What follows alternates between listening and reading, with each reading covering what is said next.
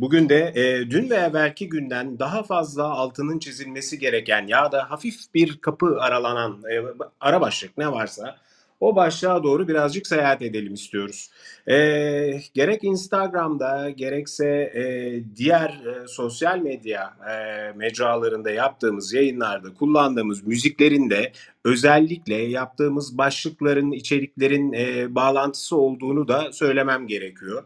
Mesela şu anda Styx'ten Mr. Roboto'yu çaldık. Tam da Toplum 5.0'ın ne demek istediğini esasında gayet iyi anlatan bir parça. Lirik kısmına baktığımız zaman Styx oradaki eski bir parça bu. 1982'den bir parça. Albümde yanılmıyorsam 82'de çıktığında Styx'te aşağı yukarı bir 10 yıldır falan zaten müzik piyasalarındaydı. Orada şöyle diyor ki çok teşekkür ederim Bay Roboto kimsenin istemediği işleri yaptığınız için. Çok teşekkür ederim ihtiyacım olan yere kaçmama yardım ettiğiniz için. Esasında bu sözler işte önümüzdeki sürecin yani Toplum 5.0'ın nereye vardığıyla ilgili merkeze insan ve insani değerleri koyarak mevcut olan teknolojinin bireyin mutluluğu ve refahı için tasarlanması ve hayatta buna hizmet edecek şekilde teknolojinin hayata geçirilmesi açıkçası Toplum 5.0'ın ana mekaniği, ana dişlisi. Pek çok şeyden bahsettik dedim 2 saat içerisinde dün ve evvelki gün.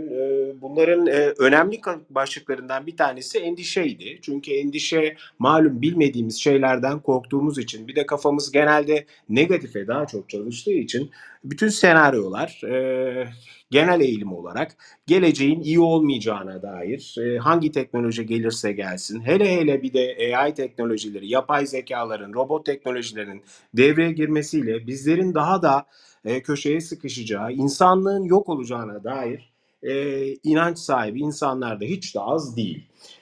Tabii bu endişenin üstünden nasıl gelinebilir diye bir soru sorarsak cevabı gayet basittir. Bilgi ve eğitimle ancak bir işin sizde yarattığı endişenin üzerinden gelebilirsiniz. Bir kere ilk etapta negatif ya da pozitif hangi bilgiyi alırsanız alın, öncesinde öğrenmek çok önemlidir. Öğrenmek endişeyi azaltır ya da tümüyle yok eden bir durumdur. Öğrenme katsayısından dün bahsettik. Yani IQ'dan, LQ'dan bahsediyoruz. Artık ortada bir de learning quotient var. Yani öğrenme katsayısı var. Değişime ve öğrenme arzusunun çabaya dönüşme katsayısı bu. Bu konuda ne durumda olduğumuzun da birazcık üstünden geçeceğiz. Öteki taraftan bu Styx'in parçasına geldiğim zaman burada Kilroy was here özellikle Anglo-Sakson ülkelerinde Amerika, İngiltere, Kanada, Avustralya gibi ülkelerde duvarlarda çok olan bu Kilroy buradaydı da ister istemez bana düşündürttü. Çünkü şarkının belli yerlerinde Kilroy diye ben Kilroy'um diye anlatıyor. Kilroy kimdir? Birazcık buna da girmek istiyorum. Kilroy özellikle 1940'larda 2. Dünya Savaşı sırasında Amerika Birleşik Devletleri ordusunun özellikle başta Avrupa'da daha sonra da Pasifik Okyanusu'nda Japonya ile yaptığı savaşlar sırasında pek çok teçhizatın üzerinde yahut da duvarlarda Kilroy buradaydı diye bir yazı yazıldığının fark edildi. Bir süreç oluyor ve bu süreç öyle bir hale geliyor ki Alman istihbaratı vasıtasıyla Adolf Hitler Kilroy'un üst düzey bir müttefik casusunun adı ya da kod adı olduğunu filan inanmaya başlıyor. Bu kadar ileri gidiyor. Sonrasındaki süreçte ise Kilroy bol miktarda özellikle 1970'lerde ve 80'lerde duvarlarda Kilroy buradaydı diye bir grafiti fenomeni haline geliyor. Gerçekten de Kilroy diye bir adam var mı? Ya da bu Kilroy'la bu adamın bir alakası var mı? Valla bütün okuduğum yazılarda böyle bir alaka olmadığı ortaya çıkıyor. Ama Kilroy diye kendince kendi alanında müthiş bir Amerikalı tersane müfettişi varmış. James J. Kilroy. Birazcık da onun hikayesinden esinlenildiği kesin. Ama savaş sırasında böyle bir ruh haline girip çeşitli duvarlara ya da teçhizatların üzerine Kilroy buradaydı diye yazmak açıkçası insanoğlunun sınırları zorlamakla ilgili ya da içinde bulunduğu kötü şartlarla ilgili daima bir gülmece unsuru bulmasıyla ilgili ciddi bir örnek diye düşünüyorum. Evet, yavaş yavaş konuya girmeye başlayalım. Endişelenmenin üstünden bilgi ve eğitimle gelinir diye söylemiştik. Evet, gerçekten de Toplum 5.0'ın eğitim kısmı işin bel kemiği. Ve Toplum 5.0 esasında insan 5.0'lardan oluşması gereken bir toplum. Dolayısıyla bütün bu tür bir eğitimi, ana hedefleri neler olmalı, nasıl bir insan türünden bahsediyoruz, buna uygun eğitimler neler olmalı diye böyle aklımızdan geçirmeye çalıştık. Ve bu konuyla ilgili olarak konuya bugün bu şekilde başlayacağız. Sonrasında artık bizi sohbet nereye götürürse diyorum. Ceyhun, hoş geldin, mikrofon sende. Merhaba abi. Feyruh, sana da merhaba. Mikrofonun açık bu arada. Bu endişelerin üzerinden dün de konuşmuştuk. Daha fazlasını bilerek aslında gelebiliyoruz. Bu endişelerimiz daha azalıyor. Herhangi bir konunun daha detaylı, etraflı bilgisine sahip olduğumuz zaman. Şimdi bu Toplum 5.0'ın işte 2 günden beri konuştuğumuz Toplum 5.0'ın hedeflerini gerçekleştirebilmesi için en önemli unsur kuşkusuz eğitim. Dünkü yayında bu konuda bir alt başlık açmıştık, çok detaylandırmamıştık. Bugün sanırım daha detaylı ele almak daha gerekli gibi düşünüyorum. Dolayısıyla da konuşmamın çerçevesini Eğitim 5.0 oluşturacak. Eğitim 5.0 aslında en iyi tanımlayan bu Amerika Birleşik Devletleri'nin eski başkanlarından işte $100 üzerinde portresi olan Benjamin Franklin. Benjamin Franklin çok iyi eğitim almamış birisi, fakat işte paratonerin mucidi. İşte yıldırımdan elde ettiği elektriği kullanabileceğini düşünerek bununla ilgili pek çok işte icat yapmış, işte çift optikli gözlüğü icat etmiş ve çok ilginç bir tasarımı olan bir soba üretmiş. Aslında bir mucit ve işte diplomasideki başarıları, işte Amerikan başkanlığı dönemindeki başarıları ve özellikle zaman yönetimi konusunda geliştirdiği metotlarla da oldukça fazla iz bırakmış. Şimdi Benjamin Franklin'in bu Eğitim 5.0'ı aslında özetleyen çok ünlü bir sözü var. Bu söz de şu: bana anlatırsanız unuturum, beni eğitirseniz hatırlarım, beni dahil ederseniz öğrenirim gibi bir sözü var. Bu söz çok kıymetli. Yani geleceğin toplumunu yaratabilmek için işte kişiselleştirilmiş eğitim, öğrenim esnekliği, İşte sürekli gelişim, eleştirel düşünme ve problem çözme ve en önemlisi de veri yorumlama, işte öğrenci katılımlı bir müfredat, işte proje bazlı öğrenme ve özellikle de en önemlisi teknoloji ve eğitim birlikteliği pratiklerini içeren bir öğretim modeli ideası gelişmiş ya da gelişme hedefi olan ülkelerde öğretim müfredatında ana ekseni oluşturuyor. Bu konuda da işte Yeliz de bahsetti, Ümit de bahsetti. Japonya aslında örnek ülke. Yani bu Endüstri 5.0'ı bir işte devlet politikası haline getirip bununla ilgili hazırlıkları yapmaya başlamış ilk ülke Japonya.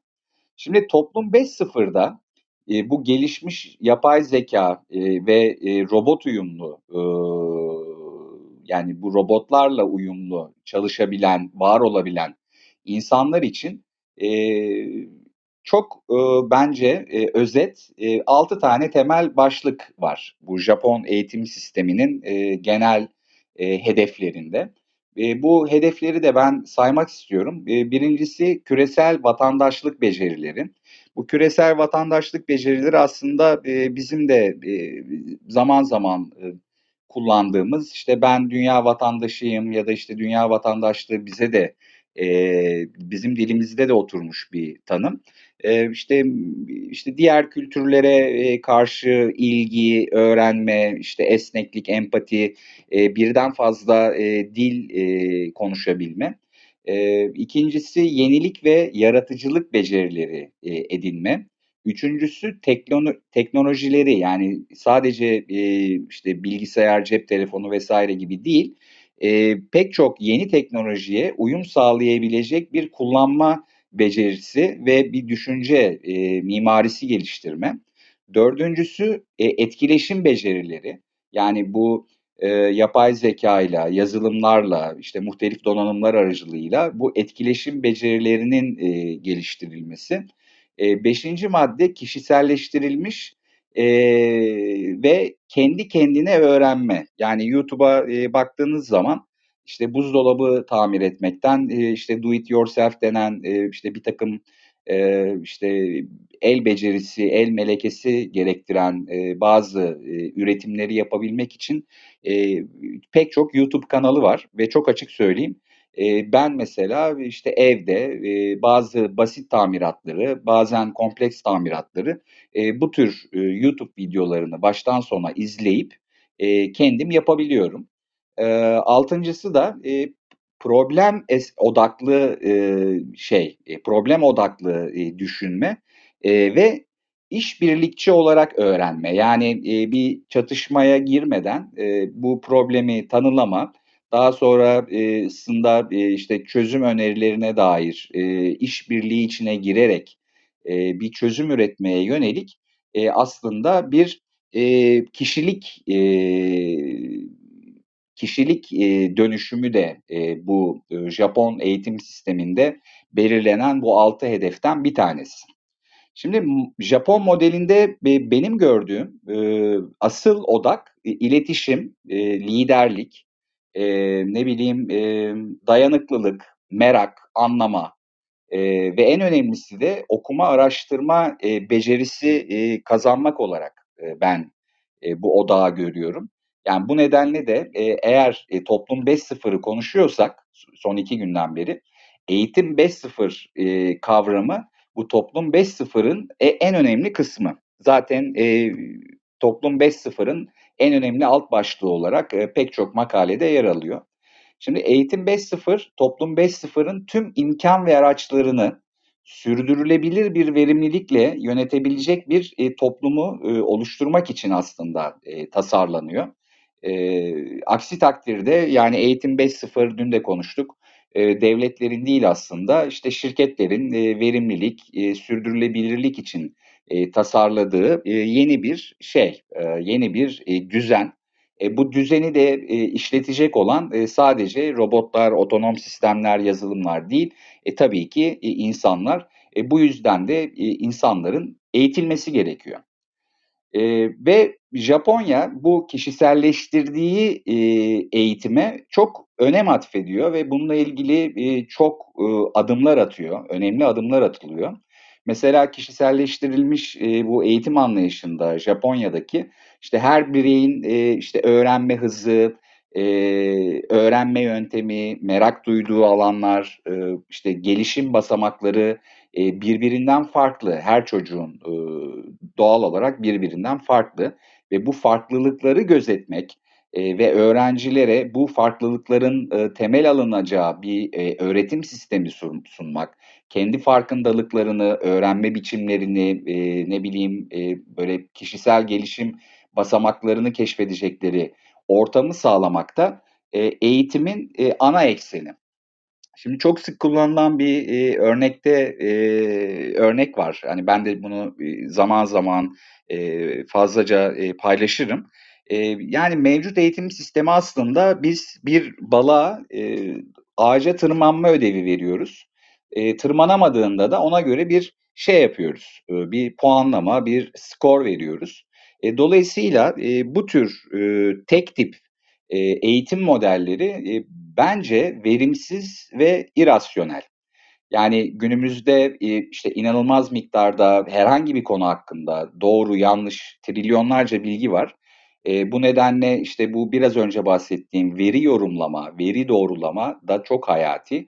İşte Eğitim 5.0, işte ne bileyim bilgiye ulaşma ve bunu işte ezberleme becerisinden ziyade bilgiyle neler yapılabileceğini, işte bilginin nasıl değiştirilip geliştirebileceğini, bu yetiyi kişilere kazandırmayı amaçlıyor ve gelecekte de ihtiyaç duyulan insan bu becerilere sahip olan insanlar. Bu insanlar toplum 5.0'ı sürdürülebilir kılacak, geliştirecek.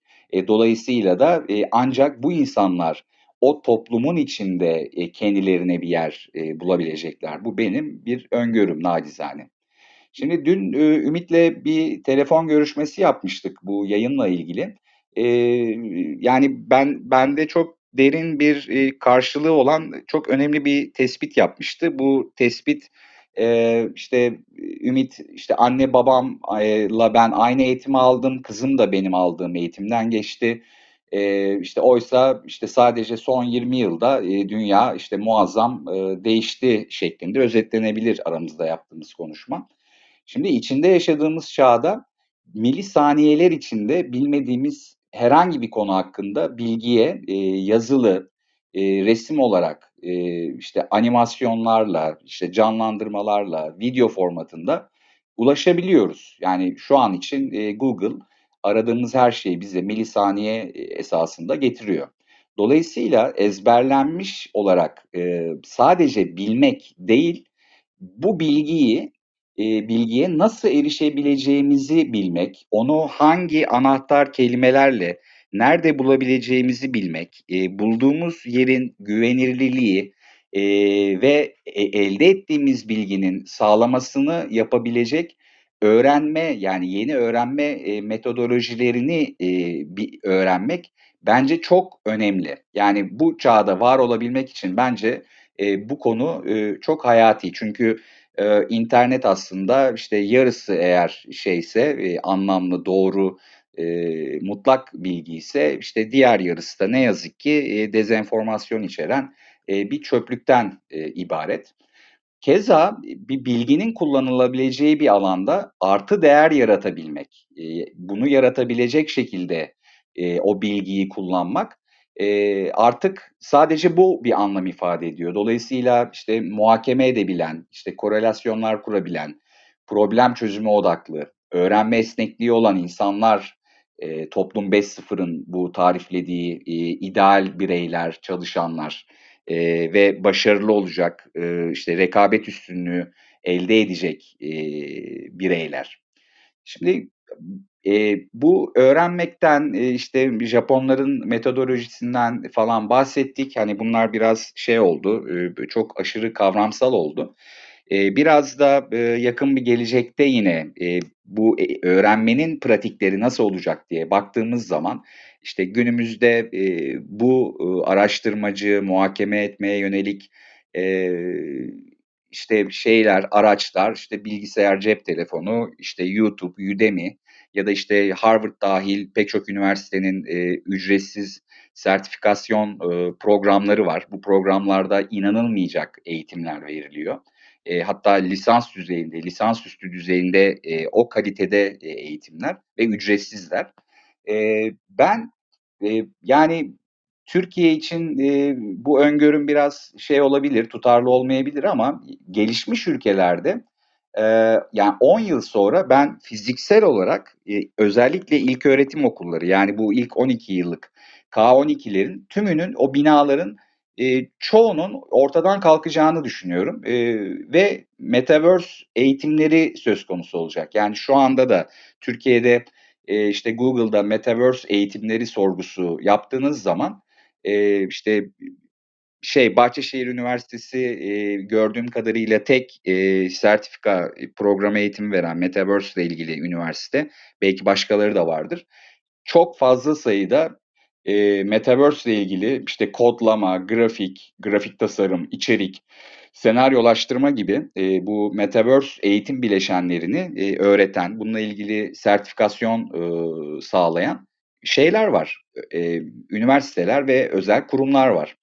Ve dolayısıyla 10 yıl sonra belki de bizim çocuklarımız ya da gelişmiş ülkelerdeki çocuklar İşte bu şey gibi, Oculus gibi işte kaskları takarak işte görsel, işitsel, ne bileyim interaktif, gerçek simülasyon olanaklarıyla biraz da oyunlaştırılmış eğitim modelleriyle işte evde öğrenme konusunda şey yapacaklar, eğitimlerini böyle yapacaklar.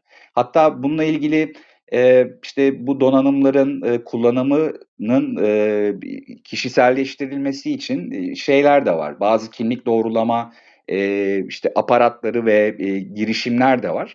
Çünkü bu eğitimlerin ölçülmesi gerekiyor, bir sınava tabi tutulması gerekiyor. Dolayısıyla sınavlar da belki bu kasklarla yapılacak.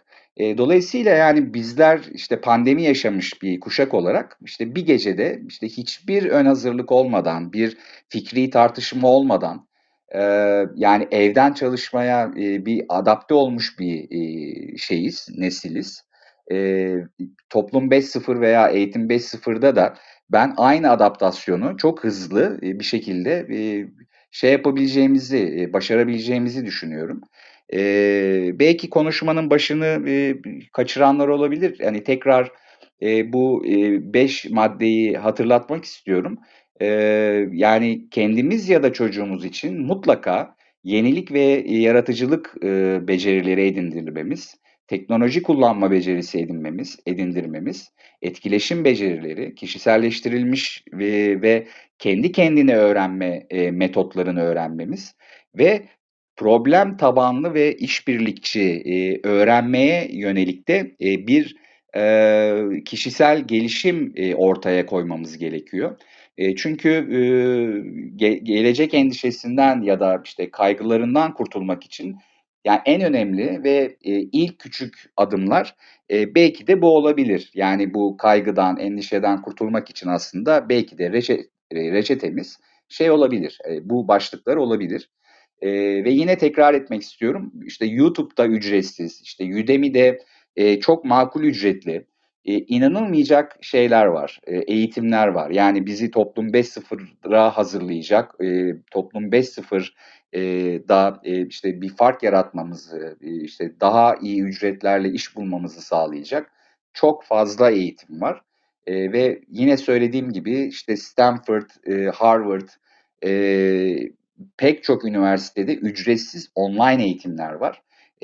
Özetle gelecekten çok korkmamıza gerek yok. Hazırlanırsak her şey kolay ve mümkün. Çok teşekkür ediyorum. Sözleri bu şekilde bağlayayım. Teşekkürler Ceyhun'cum. Bu arada senin anlattığın içerikler içerisinde dün Ferda Hanım'ın sorduğu işte Metaverse'te öğretimsel teknoloji liderimiz bizim Türkiye'de var mı diye bir soru sormuştu. O soruyla ilgili olarak da bir nebze de olsa bir cevap da verebilmiş olduk. Şu anda gördüğümüz kadarıyla yani neyi nasıl yapacağımız, Metaverse'ü nasıl algılamamız, bunun eğitiminin nasıl olması gerektiğine dair şu anda mevcutta var olan açıkçası Google'a yazdığınızda çıkanlar bunlar oluyor. Biz bir de yurt dışı menşeli olarak da araştırma yapıyoruz. Çünkü bazı şeyler Türkiye'de İngilizce yayınlanmış olabiliyor. İşin o kısmına da bakıyoruz. Bu konuda daha sadece ve sadece Metaverse dediğimizde ne anlamalıyızı daha çok bilgisini veren ve bu hususta eğitim sunan platformlar var. Ama akademik ölçekte bakıldığı zaman böyle bir sertifika programının şu anda Bahçeşehir Üniversitesi veriyor gibi görülüyor. Ama bir özel firma varsa buna ilişkin olarak da bir eğitim platformu var Laba diye. Laba aradığınız zaman bulabiliyorsunuz. Esasında şunu da söylüyor olmak lazım Ceyhun. Yani biz burada bir takım kavramlardan bahsettiğimizde ne bileyim ben mesela Metaverse ile ilgili girdim o platformların içerisinde dolandım işte bir şekilde neyi alabilirim, neyi satabilirim, neler yapabilirimi öğrenmeye çalıştım. Fakat ben eminim ki dinleyicilerimiz içerisinde dahi bunu şu ana kadar deneyimlememiş büyük bir kalabalık vardır. Esasında temel sıkıntılardan bir tanesi şu anda içine dahil olduğumuz ve inanılmaz bir hızla transforme olan bu teknolojinin ve onun oluşturduğu sosyoloji ve iletişim biçimine uyumlanmayla ilgili teknolojinin sürekli bu kadar hızlı değişiyor olmasına hakikaten uyumakla ilgili, oryante olmakla ilgili sıkıntı yaşıyor olmamız. O yüzden de zaten bu öğrenme katsayısı denen LQ'nun özellikle altını çizmeye çalıştık. Çünkü öğrenme katsayısı ancak bir bu değişim ve öğrenme hedefli olduğunda, çabaya dönüştüğünde bir işe yarıyor.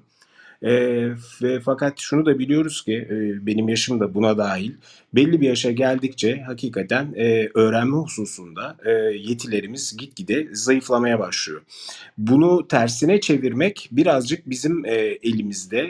Tıpkı vücudumuzu nasıl çalıştırıyorsak bu konuyla ilgili de kendimizi zorlamamız gerekiyor. Belli bir noktadan sonra ise öğrenmekle ilgili zaten anlama başladığı anda öğrenmeye devam ediyorsunuz. Temel mesele galiba birazcık bilgiyi anlayabilme.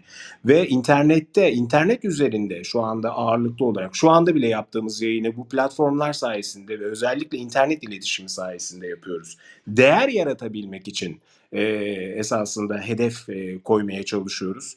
Çünkü herkes internetten bir şekilde faydalanıyor. Bundan önceki programlarda da söylemiştik. Bundan 20-25 yıl önceki Amerika Birleşik Devletleri Başkanı'nın elindeki bilgiye biz şu anda sokaktaki herhangi bir çocuk anında ulaşabiliyor. Şimdi bu kadar büyük bir bilgiye ulaşabilmekten bahsederken Toplum 5.0'ı anlattığımızda ya işte çok orta uzun vadede, çok da uzun olmayan bir süreçte artık karar alma mercileri tamamıyla otonom sistemler olacak, AI yazılımlar, robotlar olacak dediğimizde tabii ki korkuyoruz. Eyvah diye, ne oluyoruz, nereye gidiyoruz diye. Başında da dinlemeyenler olacaktır.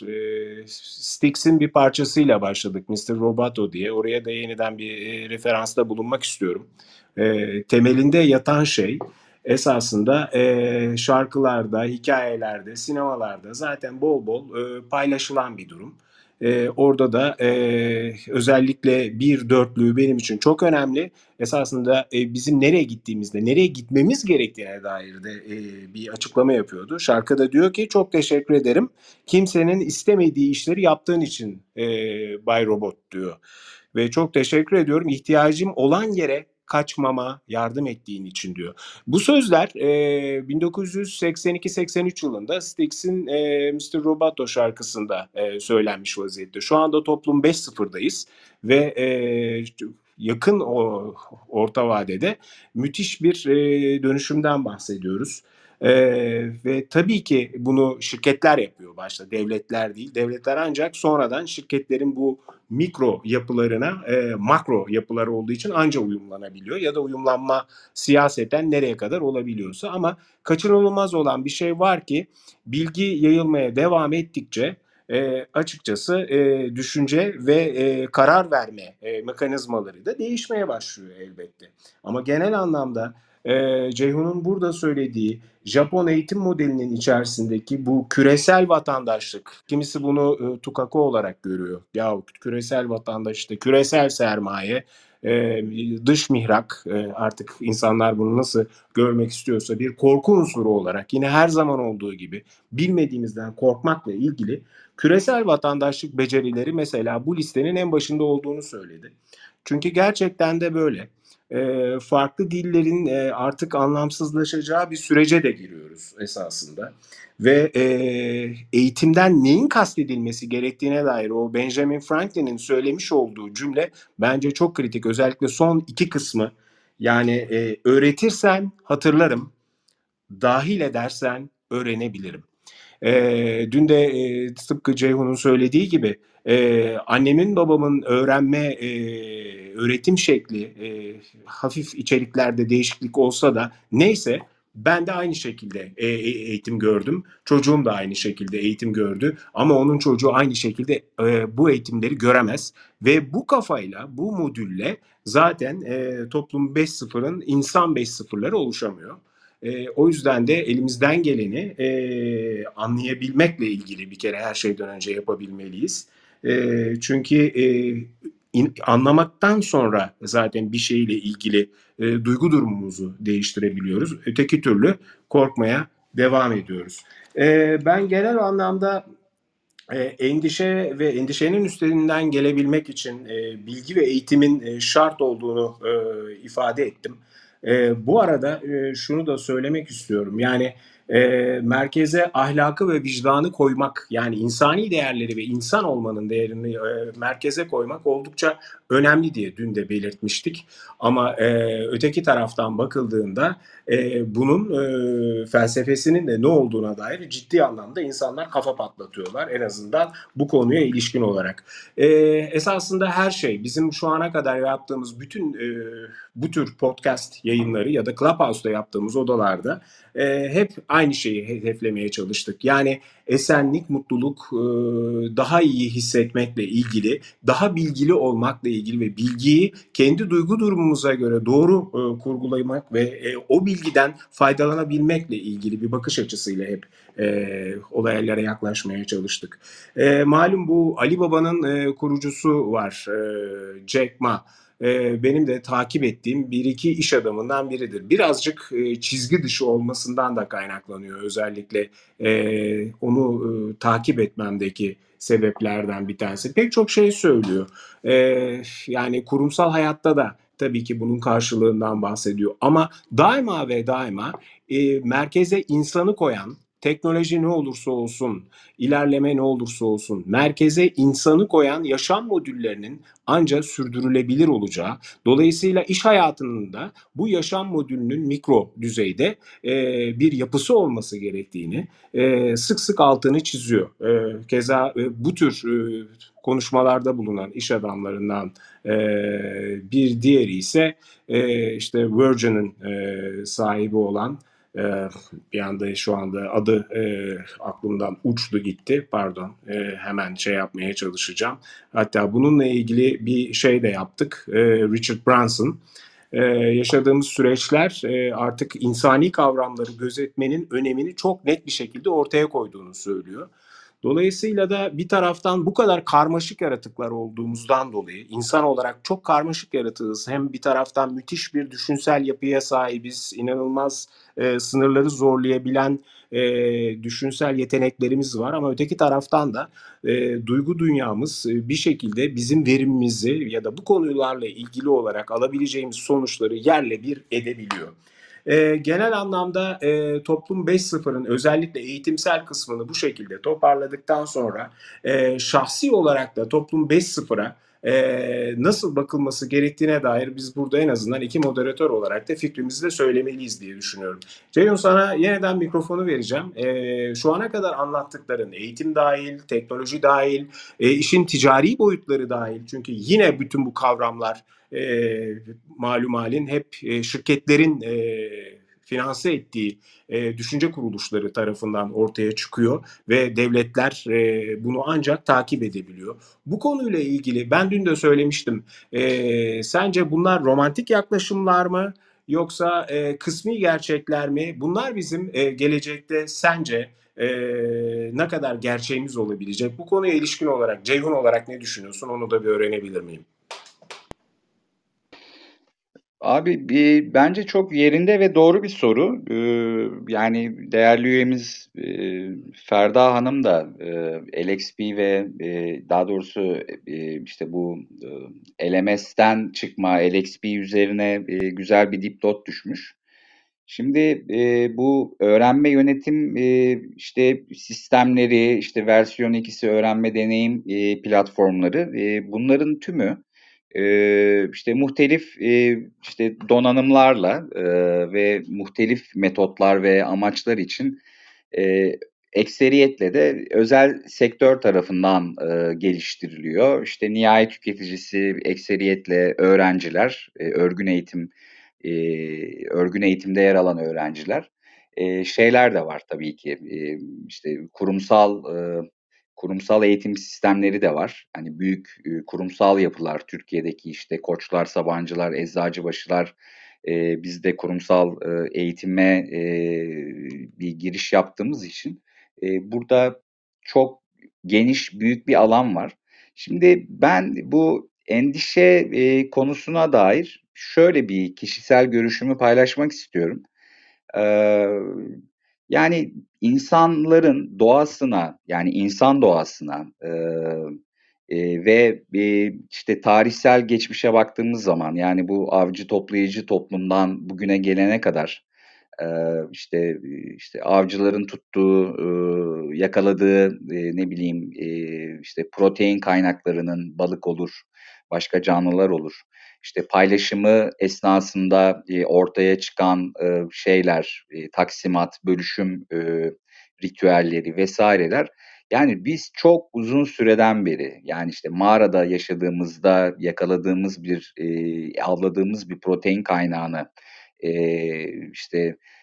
işte klanımıza bölüştürme konusunda o kadar uzun süreden beri bir takım sorunlar yaşıyoruz ki çok uzun bir zamanda ve çok yavaş bir şekilde bizim, açık konuşmak gerekirse, doğamıza, içgüdülerimize, temel böyle yönelimlerimize en uygun sistem ne yazık ki hani aksaklıkları olsa da kapitalizm, yani şu an içinde yaşadığımız ve tamamen arz taleple var olabilen, işte cebinde bir dönüşüm değeri olan, bugün para, yarın öbür gün ne bileyim kripto bir şey olacak. Belki sosyal kredilerle, yani para da ortadan kalkacak. İşte Black Mirror'ın o meşhur bölümündeki gibi bizler yani her birimiz bir sosyal sorumluluk projesi haline gelip bir takım davranışlarımızla, topluma sağladığımız katkılarla ve bu katkıların işte katkılara verilmiş işte skorların oluşturduğu bir takım sosyal kredilerle hayatımızı sürdüreceğiz. Dolayısıyla ben yakın bir gelecekte zaten paranın ortadan kalkacağını, yani bu paranın ortadan kalkması yani bir mübadele, yani bir işte mal hizmet alımında bu dönüşüm değerinin ödenmesi konusundaki şeyin, birimin ortadan kalkacağını savunmuyorum. Yani her şey bedava olmayacak. Ve beraberinde de yani bizi bekleyen aslında çok muhteşem, müthiş bir şey var. Bir gelecek var. Şu an tek sorunumuz dünya nüfusunun 8 milyar olması ve daha da artacağı benziyor. Şimdi Toplum 5.0 özellikle bu işte yapay zeka işte destekli, öğrenen empatisi olan, işte bir takım dün bahsettiğim bu içine gömülü işte etik modülleri olan, ahlaki modülleri olan yapay zekayla biz insanlar olarak bir arada yaşamaya başladığımızda, işte karşımızda Westworld dizisindeki gibi androidler de olabilir insansı, işte arayüzler de olabilir ya da hiç görünmeyebilir bunlar. Yani tamamen kullandığımız, günlük hayatımızda kullandığımız tüm aygıtların içine gömülü, görünmez katmanlar da olabilir. Senin de söylediğin gibi geriye yine ne kalıyor? İnsan kalıyor. Yani biz varız. Şimdi kapitalizmde bir üretimin gerçekleşebilmesi için bir talep gerekiyor. Bu talebi satın alabilecek güçte tüketiciler, bireyler gerekiyor. Dolayısıyla şu an yaşadığımız dünya her ne kadar işte devletlerin kontrolünde, işte devletler tarafından yönetiliyor gibi görünse de özellikle bu Toplum 5.0'la birlikte şirketokrasi denen, yani büyük şirketlerin, küresel şirketlerin aslında kural koyucu olduğu, istihdam yarattığı, işte saçılma etkisiyle, saçılma efektiyle şey sağladığı, bir refah sağladığı aslında bir dünyada yaşıyoruz. Ve bizim şu an Türkiye'de dahi işte meslek edinmeye yönelik olarak aldığımız meslek lisesi eğitimi ya da işte bir lisans eğitimi aldığımız zaman işte okuduğumuz iktisat, işletme, işte ne bileyim tıp, bunların tümü aslında bizim yani özel sektörde, hani kamu tarafı da var da onu çok önemsemiyorum. Yani özel sektörde insan ihtiyacı, yani iş gücü, nitelikli iş gücü ihtiyacını karşılamaya yönelik aslında biz kariyer planlarımızı yapıyoruz. Yani bu yalın gerçeği bazen göz ardı edebiliyoruz ya da unutabiliyoruz. Aslında biz şirketler için bir taraftan da yaşıyoruz. Yani bu şekilde ifade edildiği zaman böyle çok dramatik ve böyle bilim kurgu filmi gibi geliyor ama yani çoğumuz kendimiz girişimci olsak da bir yerde maaşlı çalışıyor olsak da aslında şirketlerle yaşayabiliyoruz. Faturalarımızı bu şirketlerden aldığımız maaşlarla ödüyoruz. Dolayısıyla bu öğrenme yani bu öğrenmeye ilişkin konuştuğumuz bütün bu araçların Metaverse, ne bileyim işte internet üzerinden farklı yöntemlerle bu araçların ben kaçınılmaz olduğunu düşünüyorum. Keza aldığımız eğitimler ne yazık ki çok güncel değil. Ben bir örnek vereyim. Bir avukatla bir şeyim olmuştu, bir işim olmuştu. Genç de bir arkadaştı, 30 yaşlarında. Ve bana söylediği şey şu oldu. Yani ben 4 yıl iyi bir hukuk fakültesini bitirdim. Fakat çıktığımda hani genel olarak bir hukuk hakkında işte nitelikli bir bilgim olmasına rağmen işte bir icra dosyası açmak için, başlatmak için mesela işte bu dilekçeler, başvuru yöntemleri, işte takip usulleri vesaire, ben bunların doğru düzgün hiçbirini şeyde öğrenmedim dedi. Ya da işte sulh mahkemeleri ya da ağır ceza mahkemelerine dedi şey yaparken, dava takip ederken, dava açarken bu usullerin hiçbiri okulda anlatıldığı gibi olmadı dedi. Yani güncelliği olmayan, üniversiteyi bitirdikten sonra işte sisteme girdiğinizde, mesleğinizi icra etmeye başladığınızda ben stajyer avukatlıkta, yani bir avukatın yanında bunları öğrendim dedi. Dolayısıyla hani senin de söylediğin gibi işte anne babalarımızın aldığı eğitimi biz aldık. Çocuklarımız da benzer bir eğitim aldılar ve alacaklar.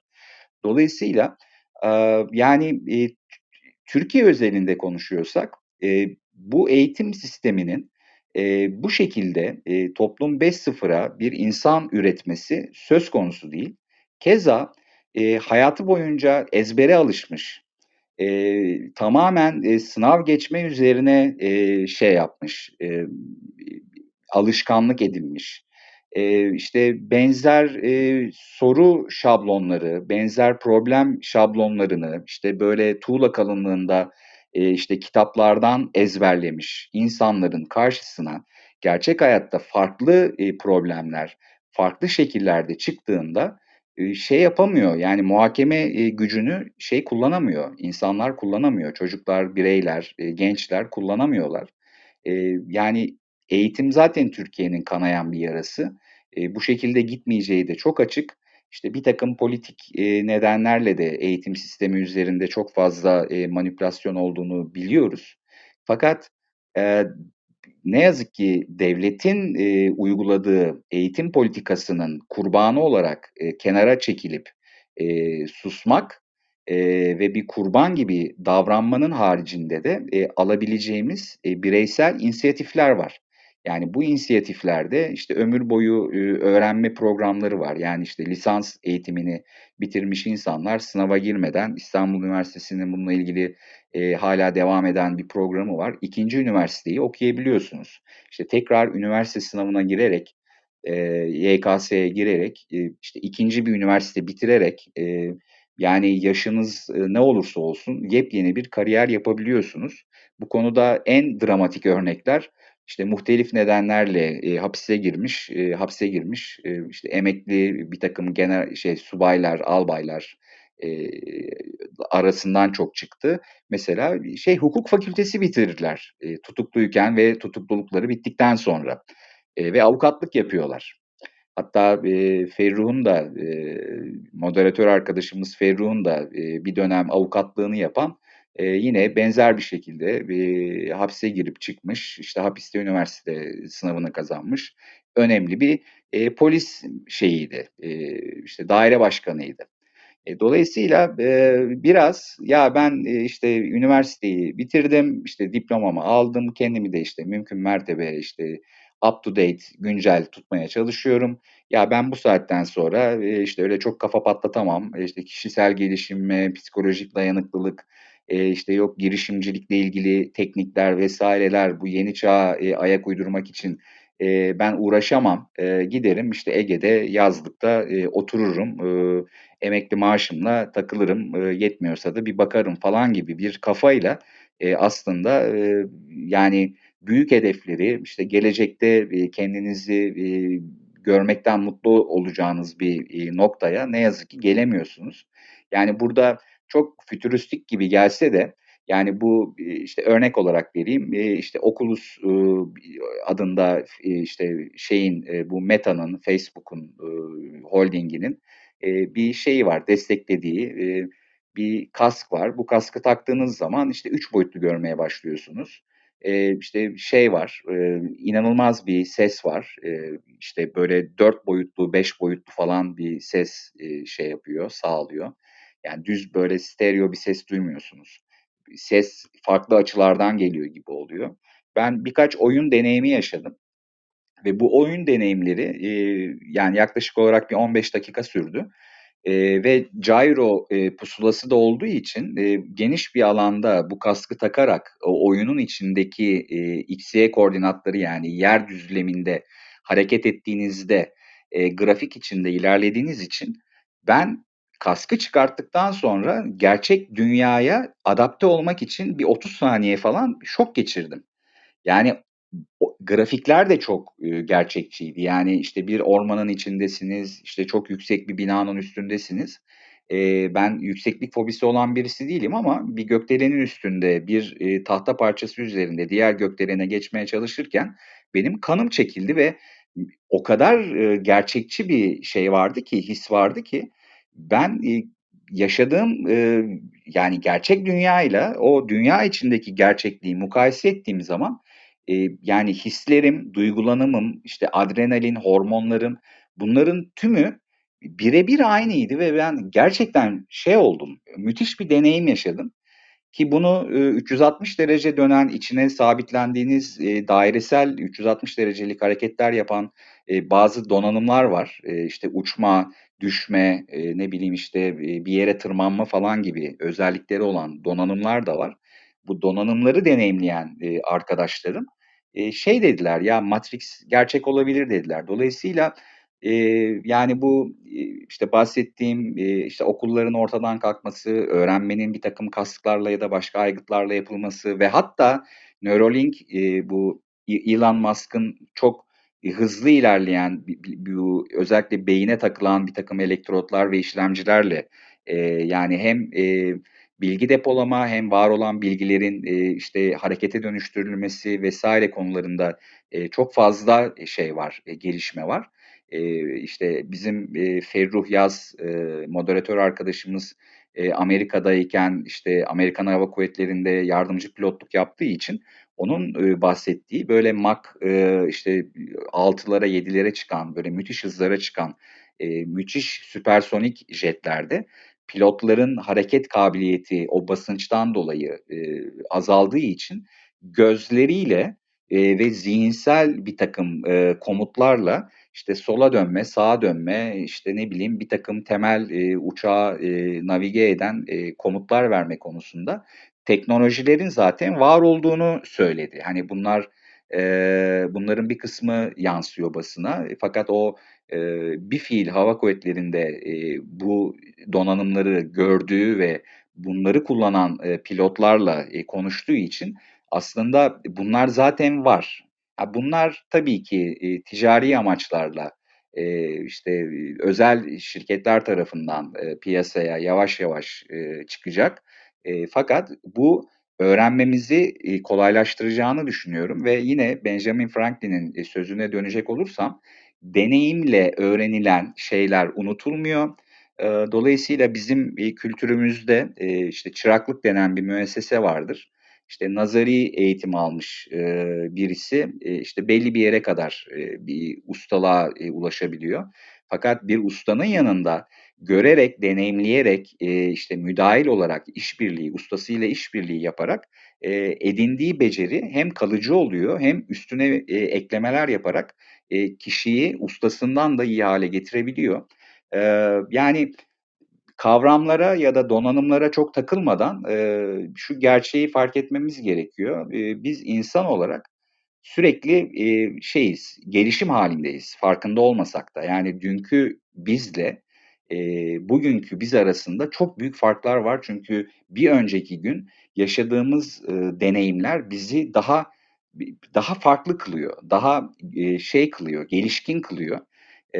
Ve hepimiz daha iyi bir versiyona doğru evrildiğimiz için biraz çabayla Toplum 5.0'da çok önemli farklar yaratacak kişiler olabiliriz. Sorunun cevabını çok odaklayamadım ama genel olarak bendeki düşünce ve izlenimler bunlar Ümit. Çok teşekkürler Ceyhun'cum. Bence anlatmak istediğini anlatabildin diye düşünüyorum. Dinleyiciler açısından da öyle olduğunu düşünüyorum. Çünkü bir bardak hatta eğer yarım dolu bir su varsa nereden bakmamız gerektiği ya da nasıl bakmamız gerektiği açıkçası sahip olduğumuz özelliklerle de yakinen alakalı. Dolayısıyla özellikleri olması gereken noktaya çekebilmek burada çok önemli. Bu arada arkadaşlar şunu da söylemem gerekiyor. Biz yeni dönemde Clubhouse'da yaptığımız bütün yayınlarda bizi dinleyen dinleyicileri yukarıya konuşmaya alamıyoruz. Çünkü bu bir aynı zamanda podcast yayını haline de geldiği için işte hukuki şu bu bir sürü şeyi var bu işin. Karışık kısmı var. Önlem de almamız gerektiği için. Dolayısıyla bizde özellikle fikirlerini anlatmak isteyen ya da soruları olan arkadaşlarımızın chatroom'dan faydalanmasını istiyorum. Eminim mesela Aslı yazmış chatroom'da söylemek istediklerim var diye. Ben üzülerek alamıyorum ama Aslı ile ilgili şunu söylemem gerekiyor en azından diğer dinleyicilere. Aslı Türkiye'de öncü karakterlerden biri, oldukça inovatif biri. Hem moda alanında hem müzik alanında yetenek sahibi biri. Çok az insanda çizim ve aynı zamanda işitsel yetenek bir aradadır. Aslı böyle biri. Dolayısıyla da hem o yaratıcılığını bir modacı olarak ve sahip olduğumuz bütün bu hayatın getirdiği atıkları yeniden dönüştürerek onları birer kıyafet haline getirmekle ilgili bir felsefesi var ve bu felsefe ciddi anlamda yayılmaya başladı. Son zamanlarda Elle dergisinin Elle Green başlığı üzerinden de yaptığı bir event oldu, bir summit oldu yanılmıyorsam. Orada da Aslı Jackson ileri dönüştürücü tasarımcı olarak konuya ilişkin bilgiler verdi. Google'da Aslı Jackson yazdığınız zaman Aslı'nın nasıl biri olduğuna dair ciddi bir fikir sahibi olabilirsiniz. Şu anda bizim ülkemizin sahip olduğu insan kaynağı değer haline gelmekte zorlanıyor. Ama Aslı değer haline gelebilmiş biri. O yüzden de bu bilgiyi paylaşmak istiyorum. Ben de çok kısa bir şekilde Toplum 5.0 ile ilgili genel fikrimi paylaşarak odayı izin verirseniz sonlandırmak isterim. Toplum 5.0 iki kere tekrar ettim ancak insan 5.0'larla var olabilecek gibi görünüyor. Bazı şeyler deneyimle, bazı şeyler tesadüfle, bazı şeyler de önceden kurgulanmış yapıların içerisine, sistemlerin içerisine var olduğumuz için adapte olabiliyoruz. Çocukluktan başlıyor, eğitimle devam ediyor. Sahip olduğumuz anne babayla bu işler bütünleniyor. Daha sonrasında içine dahil olduğumuz sosyal çevreler, arkadaş ortamları, iş ortamları bizi biz yapıyor. Toplum 5.0'ı algılamakla ilgili olarak ve Toplum 5.0'ın kısa orta vadede eğer hayatımızda bir takım noktalara artık ışık tutmaya başlayıp o ışıkların altında kalacaksak da bu konuya ilişkin olarak iyimser olabilmek. Çünkü iyimser olduğumuz zaman yani o çekim yasasından bahsettik bundan 3-4 hafta önce.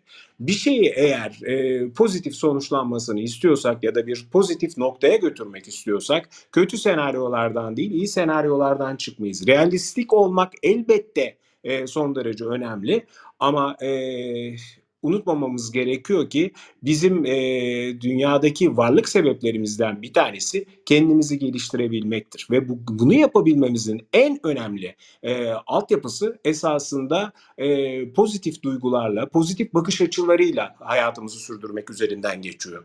Bu anlamda bakıldığında insan olmanın gerekliliğiyle ilgili olarak bunu merkeze koyan bir yapının hayata geçmesine pozitif olarak bakmak, buna uyumlanmak ya da bunu destekliyor olmak bence sürdürülebilir bir insan hayatı içinde kritik diye düşünüyorum. Çıkış noktası ister kurumlar olsun, ister akademiler olsun, isterse bir takım inovatif İskandinav devletleri ya da Japonya olsun, hiç fark etmiyor. Önemli olan bu tür sürdürülebilir olduğunu düşündüğümüz, bizi rahatlatacak, esenliğimize, mutluluğumuza hitap edecek ne varsa ona destek çıkmak ve bu tür oluşumların içerisinde var olmaya devam etmek. Çünkü unutmamalıyız ki bizi var eden şey içinde var olduğumuz insanlar, davranışlar ve toplumlarla ancak tanımlanabiliyor. Ve zaman bizim için çok önemli. Esasında zamana ilişkin olarak da şöyle bir şey söylemek istiyorum. Zaman varlığımızı yasallaştıran bir şey arkadaşlar. Dolayısıyla doğru zamanda doğru şeyleri yapabiliyor olmamız bizim gerçeklik ölçüsü birimimiz haline de geliyor. Maddenin varoluşunun da tek kanıtı zaman. O yüzden bu zamanı doğru kullanmak ve olumlu olarak bütün bu bakış açılarıyla yenilikleri karşılıyor olabilmek, Toplum 5.0 dahil olmak üzere bence bizim temel hareket kabiliyetlerimizden biri olması gerekiyor. Geleceğimiz bugünkünden daha kötü olmayacak. Her geçişte muhakkak zorluklar olur. Ama dün de söylemiştim, dünya nüfusu 11 milyara kadar çıktıktan sonra neden 11 milyardan sonra aşağı indiğine dair de oldukça gerçekçi sebepler var. Google'a yazdığınız zaman görüyorsunuz. Ben daha çok uzatmak istemiyorum. 3 gündür Toplum 5.0 nedir, ne değildir, kritik noktaları nelerdir, ne anlamalıyız, neyi anlamamalıyız. Bu arada eğitim konusu, endişe konusu bir hayli bunun üzerinden geçtik diye düşünüyorum bu 3 saat içerisinde. Bizi dinleyen herkese ve elbette moderatör arkadaşım Ceyhun'a çok teşekkür ediyorum. Haftaya yeni bir başlıkla sizlerle yine beraber olacağız. Biz burada olmaya devam ediyoruz. Podcast yayınlarımızı da hem biyomuzda hem Instagram, iyi ki dinledim Instagram adresimizden ve bu arada Telegram kanalımızdan, oradaki linklerden bulup onları tıklayarak dinleyebilirsiniz. O zaman şöyle diyelim, hoşça kalın, sevgiyle kalın.